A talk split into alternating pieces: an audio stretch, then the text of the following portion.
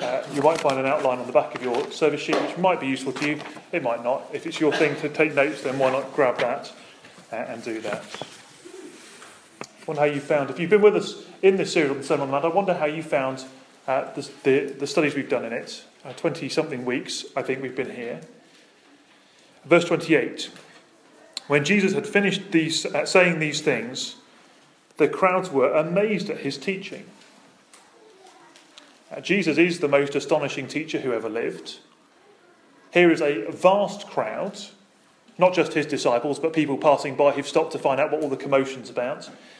Uh, people in a variety of positions in relation to Jesus. Uh, I guess much as we would be in this room this morning. Uh, some will be sceptical, some true believers, and others somewhere in between. It's as if the whole world is listening into Jesus uh, in microcosm and he astonishes them. Because he taught them as one who had authority, verse 29. That is, Jesus kept on teaching them, and they kept on being astonished at his teaching. Now, of course, we might be tempted to dismiss Jesus' audience as a bunch of ignorant peasants. There is, after all, nothing quite like a bit of chronological snobbery on a Sunday morning. Uh, these people, though, lived on the heritage of the Hebrews, the Greeks, and the Romans, the cultures of Aristotle, Seneca, and Paul. Uh, many of these people would have been highly educated, I guess, uh, much more educated than we are. It would be the height of arrogance to think that we're more sophisticated than some of Jesus' audience here. Uh, certainly, the novelist H.G. Uh, Wells thought Jesus' teaching astonishing. He says, I am a historian. I'm not a believer, but I, I must confess, as a historian, that this penniless preacher from Nazareth is irrevocably the very centre of history. Jesus Christ is easily the most dominant figure in all history. Christ is the most unique person of history. No man can write a history of the human race without giving first and foremost place to the penniless teacher of Nazareth. What is it that makes Christ such a compelling person to an atheist like Wells, or indeed to a secular Jew like Einstein. He also spoke. No man can deny the fact that Jesus existed, nor that his sayings are beautiful.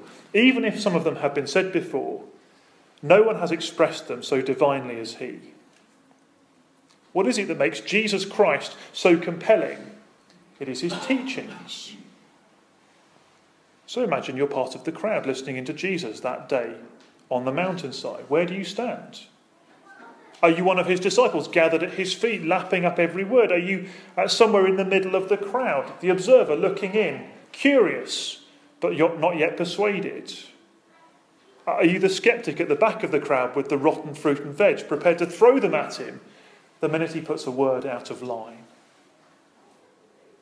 Uh, do you find Jesus, the way that history has done, to be the greatest teacher who ever lived?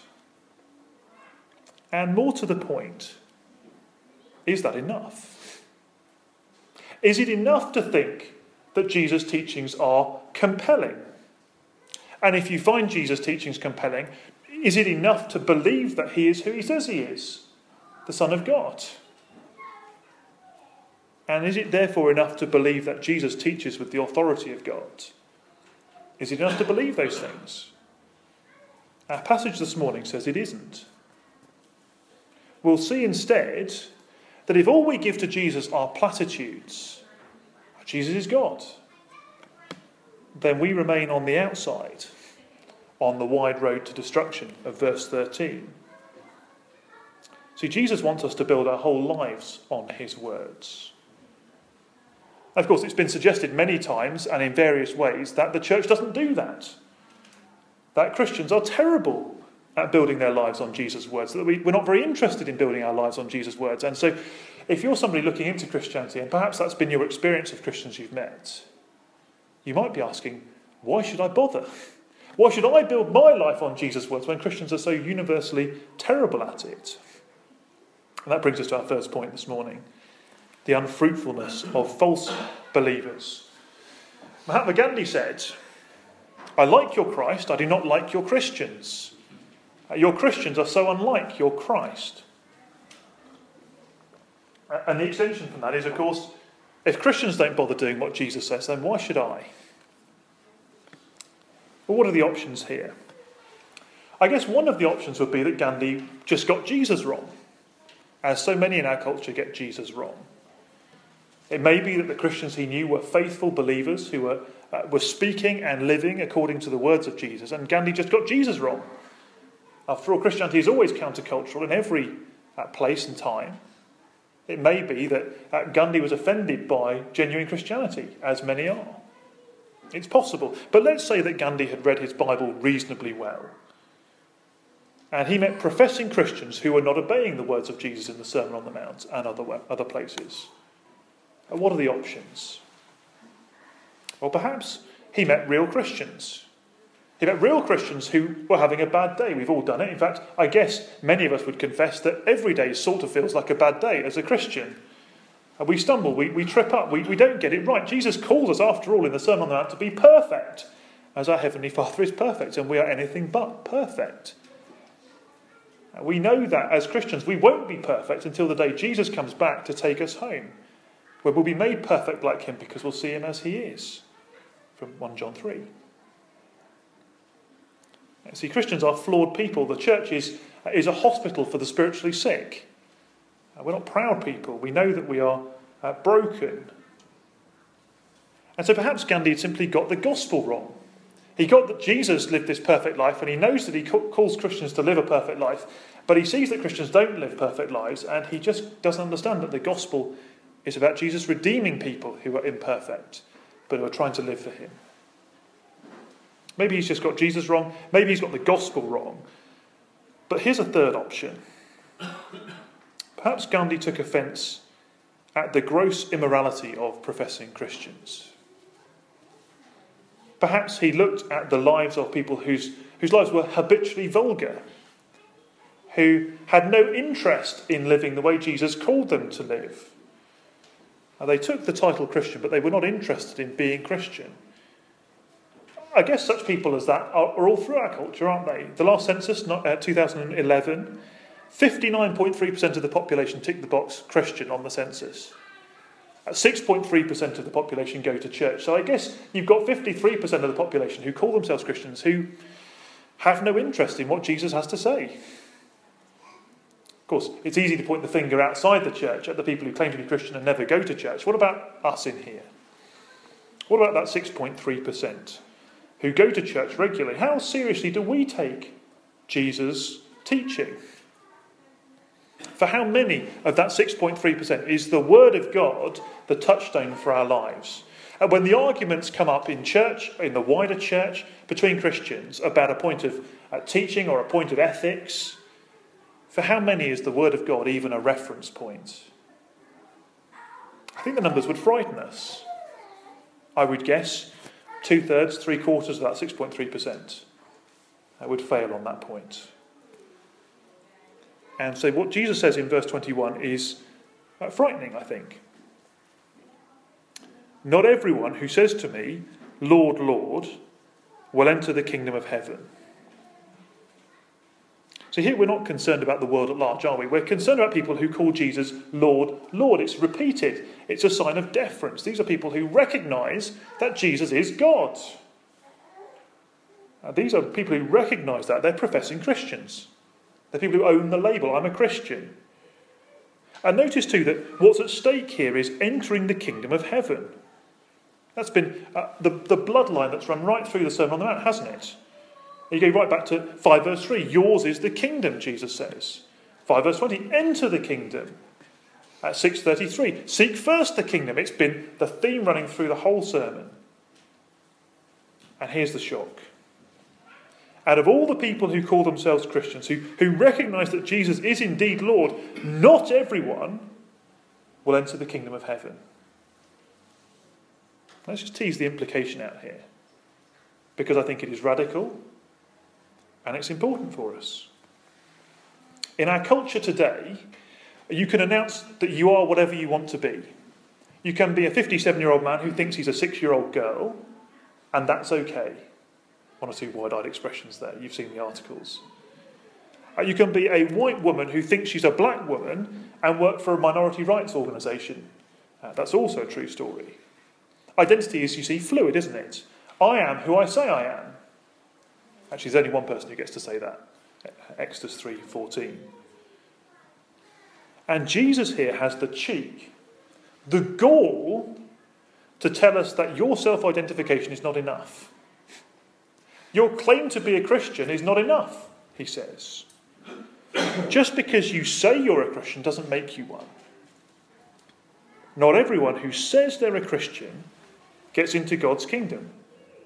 Because Jesus gets to tell us what it means to be a Christian, Jesus gets to decide who gets into heaven. So, who gets in? Jesus continues, but only the one who does the will of my Father who is in heaven. Now, let's be clear on a couple of things that Jesus isn't saying. He isn't saying there's only one person who does the will of my Father, there's only one person who gets into heaven.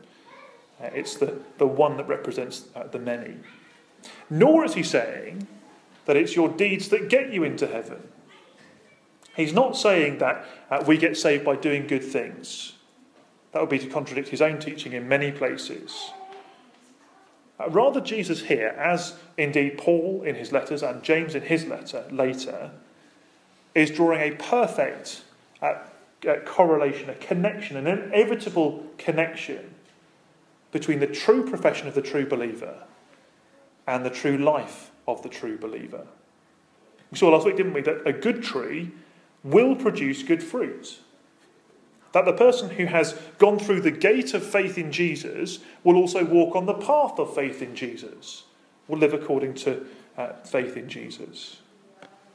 And Jesus is here saying that on the last day, when he judges the living and the dead, uh, saying you're a Christian, but failing to live the life will prove that you were never one in the first place. And what's more shocking, I think, is verse 22. Many will say to me on that day, Lord, Lord, did we not prophesy in your name? And in your name drive out demons, and in your name perform many miracles? Surely that's enough. Then I will tell them plainly, I never knew you. Away from me, you evildoers. Notice that Jesus knowing you uh, is the equivalent of doing the Father's will in verse 21. Notice too that these people are not idle people. And we've been told by Jesus, you must do the Father's will. And here are people who are doing things that are good. Prophecy is a good thing. Matthew tells us that elsewhere. And miracles, casting out demons, they're good things. They're things that Jesus does in Matthew's Gospel. These are people who are doing lots of churchy things. They're doing lots of things apparently for God in Jesus' name. They're doing these things. And yet Jesus says their doings are evil. You are evil doers. The test is not whether you do many impressive churchy things, but whether you do the Father's will. And these people, uh, for all their churchiness, are not interested in doing the Father's will. Uh, in the mundane things, uh, they do what they want. See, despite their churchy deeds, despite their dramatic, miracle laden ministries, uh, despite the fact they do everything in Jesus' name, they don't actually know Jesus. We saw, didn't we, last week in verses 15 to 20, that there are some prophets in Jesus' name who are false prophets. They come as wolves in sheep's clothing. Shouldn't surprise us that there are people who do other ministries as wolves in sheep's clothing either. Here you have individuals who have impressive ministries, actively serving in the church, but they don't actually care about what God thinks. They actually care to do what God has commanded. Perhaps they're like the false leaders of 2 Thessalonians 2 9. If you've got a pen, write that down, look it up later. We're told that their miracles come from the devil to deceive people. There is a sort of miraculous ministry, impressive ministry in the name of Jesus—that that is, comes from the demons. Perhaps more broadly, they're like the people of Israel in Isaiah chapter 1. If you know that, again, look it up later. Here are people who are busy at church. They, they turn up, they bring their sacrifices, they're all about churchy things, and then they go home and they uh, commit adultery, and they steal, and they murder, and they're full of vice. And God uh, was angry at them And Jesus says, You're evildoers. Such religion, which is outwardly, formally religious, uh, which calls itself Christian, but which lacks the commitment to God's ways that this sermon demands, such people are false. They're not believers. And so it wouldn't be a surprise, would it, if Gandhi had met people like those uh, who call themselves Christians. All he saw was people dragging Jesus' name through the mud. They're just not interested in doing what Jesus commands. These people do many things in the name of Christ, but they're not willing to do the will of God. And so Christ will not recognize them as his own. Do you see? It's not, it's not enough to know that Jesus is Lord. It's not enough to be busy at church. If that's all you have in your Christianity, beware. That's not true Christianity. To be a Christian is to be in a relationship with Jesus. We saw, didn't we, in the Beatitudes, right at the back at the beginning of our series. It was to hunger and thirst for righteousness, to be like Jesus. It was to be salty, lighty people. It was to be little lights to Jesus' big sunlight. And we saw even last week it was to be on the narrow way. Jesus lays down the path for us and says, Go there, follow me. Real discipleship looks like doing the will of the Father. Not perfectly, because we can't do perfectly. But that's got to be our heart's commitment. It's got to be where we're going.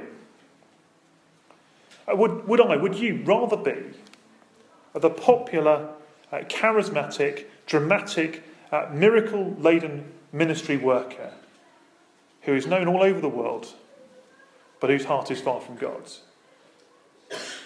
Or would you rather be the unknown, undramatic, regular Joe Christian uh, whose life is unremarkable to everyone except Christ, who recognizes you as somebody who walks on the narrow way? See, if you're here as somebody looking into Christian things and you've had a bad experience, and many of us have, with people who call themselves Christians who have no interest in Christ, you have to look past those people because Jesus says they're not mine. In fact, it's best to look past all of us whether we're Christians or not, and look at Jesus and see him.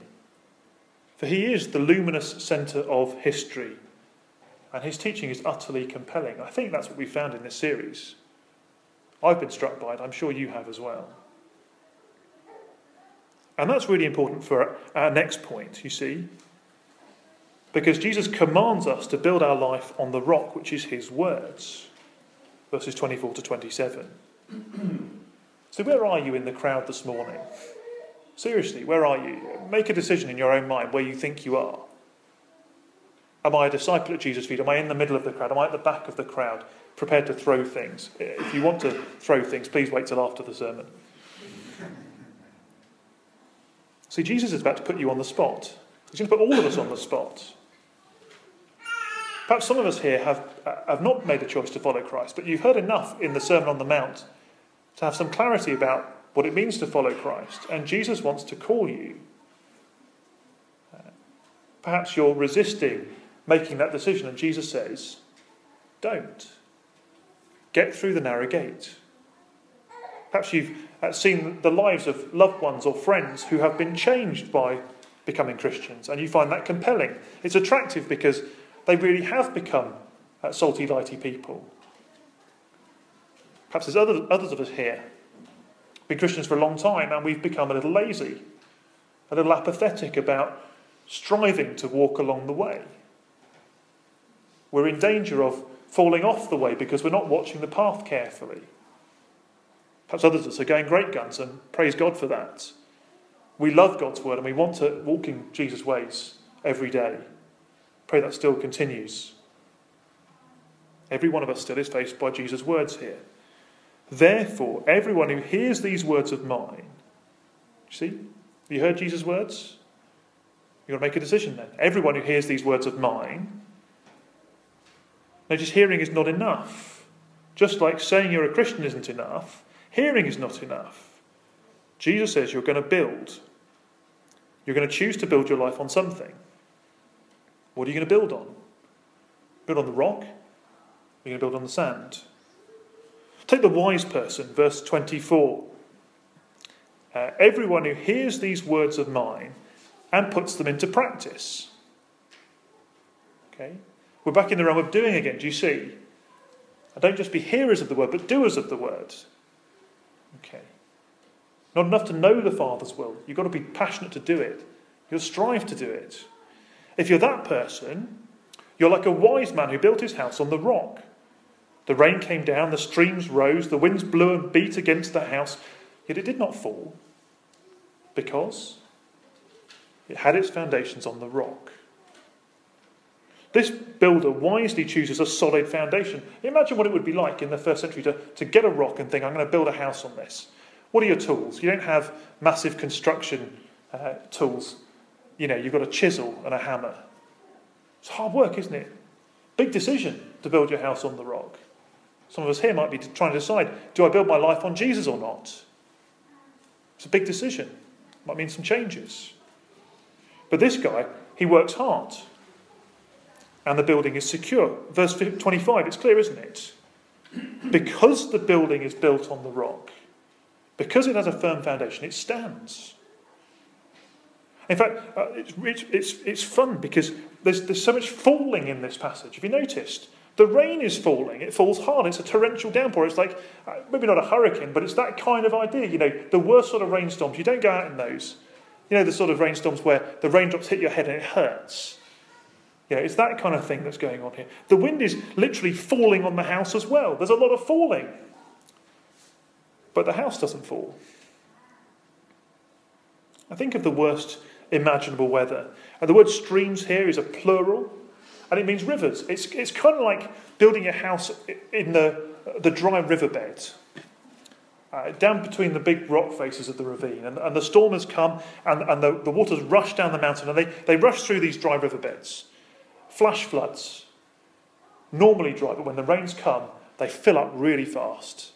Rushing rivers. You think uh, Cumbria a couple of months ago, you know, rivers bursting their banks, swallowing whole towns, destroying bridges, that sort of thing. It's a ferocious, horrible, uh, howling winds, pulsing floodwaters. And the house stands. Plenty of places didn't stand in the floods actually in Cumbria, did they? But this house stands. Or take the foolish person, verse 26. See, sand is an easy surface, isn't it? Very easy to prepare. I mean, you just run your hand over it there, it's flat, let's build. It's dead easy. But the outcome is very different. And to build your house on the sand is to build your house on the wide road of verse 13. It is to be the person who's not interested in Jesus' words, it's to hear Jesus' words and ignore them. At verse 22 is to be a fool, an idiot. Rude to say it, isn't it? But if that's the choice you're making, you're an idiot. The rain came down, the streams rose, the winds blew and beat against that house, and it fell with a great crash. Same weather, totally different outcome. Here it is the house that falls, and the fall is total. The foundations are washed away, the walls are shaken, the roof is smashed with, uh, with this rainstorm, and it's a total loss, isn't it? There's nothing left, just washed away. And the picture's easy enough to understand, isn't it? Uh, if you know the flood is coming, if you know that you're building your house in an area where flash floods happen, you'd be mad not to build your house with great foundations. And Jesus says, Why would you make such a foolish choice with your life? But Jesus is pleading with his audience. It's the last thing he's saying before he wraps up his sermon. And he is pleading with his audience. He's pleading with us this morning, every one of us. Please, be wise. Don't be a fool. Make the wise choice. Uh, the word uh, build here, the verb build here, is, is used in the literal sense of building a house. But the parable is a metaphor, isn't it? And it's a word actually that comes up lots in the New Testament for building up people. It's the word for edify. We build the church. We build up each other uh, through uh, preaching the gospel to each other, Ephesians 4. In other words, it's very clearly a parable of building your life. What are you building your life on? You're going to build your life on something, and the choice you've got is build your life on Jesus' words or anything else. So, what are you building your life on? Or if you're a Christian here this morning, what are you tempted to move off Jesus and build your life on? What are the temptations for you? What do you hold on to? What do you dream about? What do you worry about? Perhaps you, uh, you cling to your uh, intelligence, your earning power, your family's reputation. Uh, perhaps you cling to the fact that you, you're, you've got secure, you've got money in the bank, you've got a, a good house, you've got a good reputation at work, you, you know, everything's going well. You, those things are things you can leverage for security. Can those things carry the weight of your life, the hope you've put in them? If the diagnosis comes, I found out uh, just on Friday that the eight year old son of a, an old friend of mine has just been diagnosed with leukemia. Where's, the, where's your hope? Theirs is in Jesus. And they're rejoicing despite suffering. When the tragedy comes, when uh, you lose your job, there's a crisis in the family, or perhaps you lose your home, or you know, maybe like Job, you lose all of those things all at once. Can the thing you're trusting in bear the weight of the hope you've placed in it? Or will your whole house collapse when the combination of circumstances crash against it? Of course, we may well be secured. It may be that we all survive to old age without tragedy. And we praise God if that's the case. But even then, what is Jesus really talking about here? He is promising that we will all die and we'll all face him in judgment. That's his teaching here. The greatest teacher who's ever been. His teaching here is you'll face him in judgment. You're either in or you're out. So when you face Christ on that day, will he say to you, Well done, good and faithful servant? Come and enjoy uh, all of my privileges in the presence of the Father forever. Or will he say to you, I never knew you? Away from me, you evildoer, and cast us into the fire of verse 19. The decision which Christ implores us and commands us to make this morning has eternal significance. And Christ is not demanding that we be perfect. Please don't hear me saying that. I think there's some worried faces out there at the moment. The decision is not to be perfect or to fail. The decision is to build your life on Jesus' words, to let Him be the guide, let Him command the way, let Him be the centre. Let His words dictate where you put your feet. And we'll stumble, we'll fall, we'll all mess up, even today. Jesus is not demanding perfection, He's demanding a decision, a direction, an attitude to Him. An attitude that says, God's word matters to me. It matters that I honour Him. He's my Father, and I want to do His will. When you make the decision to follow Christ. If you met Christians who, who aren't like that, they're not really Christians. There is a true church. Let me give you one more quote before we end. It's quite a famous one from a, a guy called James Allen, who I don't know who he is, but this quote is pretty famous from the end of the 19th century. Let me read. How is it that Jesus uh, transforms the history of the world? Nearly 2,000 years ago, in, in an obscure village, a child was born of a peasant woman he grew up in another village where he worked as a carpenter until he was 30. Then, for three years, he became an itinerant preacher. This man never went to college or seminary, never wrote a book, never held a public office, never had a family or owned a home, never put his foot inside a big city or travelled more than 200 miles from where he uh, grew up.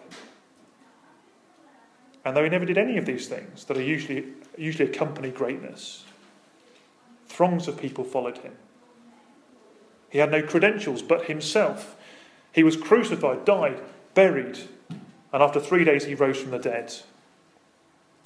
Nineteen centuries have come and gone. And today, the risen Lord Jesus Christ is the central figure of the human race. On our calendars, his birth divides uh, the whole of human history into two eras. One day of every week is set aside in remembrance of him. Our two most important holidays celebrate his birth and his resurrection. And on church steeples around the world, his cross has become the symbol of victory over sin and death.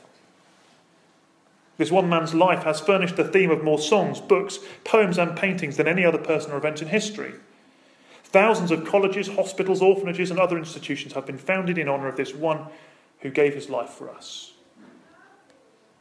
all the armies that ever marched, all the navies that ever sailed, all the governments that ever sat, all the kings that have ever reigned have not changed the course of history as much as this one solitary life. How is it that this one solitary life has transformed history? Is it simply that he impresses people like Gandhi and Einstein, that, that like them and millions of others, we look at Jesus and say, He's a remarkable teacher, and then go back to living our lives the way we want to and completely ignore what He's actually said? Well, no. The way Christ has turned human history and every civilization he has touched upside down is through Christians. Regular people who have themselves been turned upside down. Uh, Christians uh, who have uh, gone from being darkness to light. As Christ has claimed people one at a time for himself and has united them to his church and has transformed them by a vision of his beauty and has empowered them and equipped them by his Spirit, so he has unleashed a force for good that has overturned the world. Now, real Christianity begins when we make a decision to leave the darkness behind. The darkness, both of our ignorance of God and ignorance of our lives, and turn to the light. To accept that our old idols and our old ways of living are not of God. It begins when we enter through the gate and walk along the path. Of course, Jesus hasn't told us in the Sermon on the Mount about the work of the Holy Spirit in equipping us and uh, strengthening us for that path.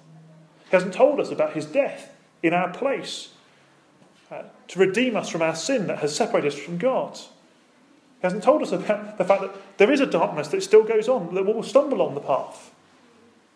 That's all to come later in the book. But Christ has shown us the posture of the true believer, hasn't he? The one who Christ himself will welcome on the last day. The true believer delights in Jesus and longs to be like him. Recognize that he's the light and we want to be lights like him. Delighting to call God Father and seeking first the kingdom, the things that matter to God. Knowing that God's got everything else taken care of for us. And delighting to live in humble submission to God's ways. Knowing that the kingdom is ours. He's promised it, and one day we'll get to enjoy it forever. So here we walk as pilgrims, walking in his ways and delighting to do it. Jesus isn't interested in showy religion. Showy religion is a false religion. He's interested in the daily, faithful submission of his people to his words, uh, the willingness to walk where Christ has gone before us, uh, to live as he calls us to. So, friends, let's turn our hearts, whether it's for the first time or for the thousandth time, and commit ourselves to submitting to the words of our King. Let's be true believers, uh, one step after another. Today, let's walk on the path. And as we do that, as a church together, let's see Jesus turn Elstead upside down. Let's see him transform our culture here, as he has done in so many other places through his church.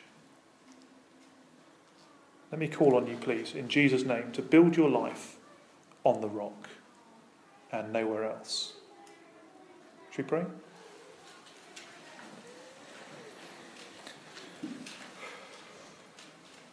Our loving Lord Jesus, we praise you for the warning of your word that you are the, the one who decides who's in and who's out. And you've given us the method, the means to follow you, to walk in your ways, to uh, to love you, to honour the Father, to do His will. I guess for many of us here, that's been our life's ambition for a long time. Please, would you renew us to take those steps, to walk in your ways, to love you above all things. Help us, please, to let go of the idols that we've clung to, the false hopes that are just sand and will be washed away in the storms. Help us to Instead, cling to your words, knowing that you have prepared an unshakable place for us. And I pray so much for uh, any here who haven't yet made a decision to follow you. please, please, would you uh, reach out and touch their hearts. Change people this morning. Uh, draw them into your true church. And help us together to transform uh, our area by loving our neighbours and speaking for you. For your name's sake. Amen.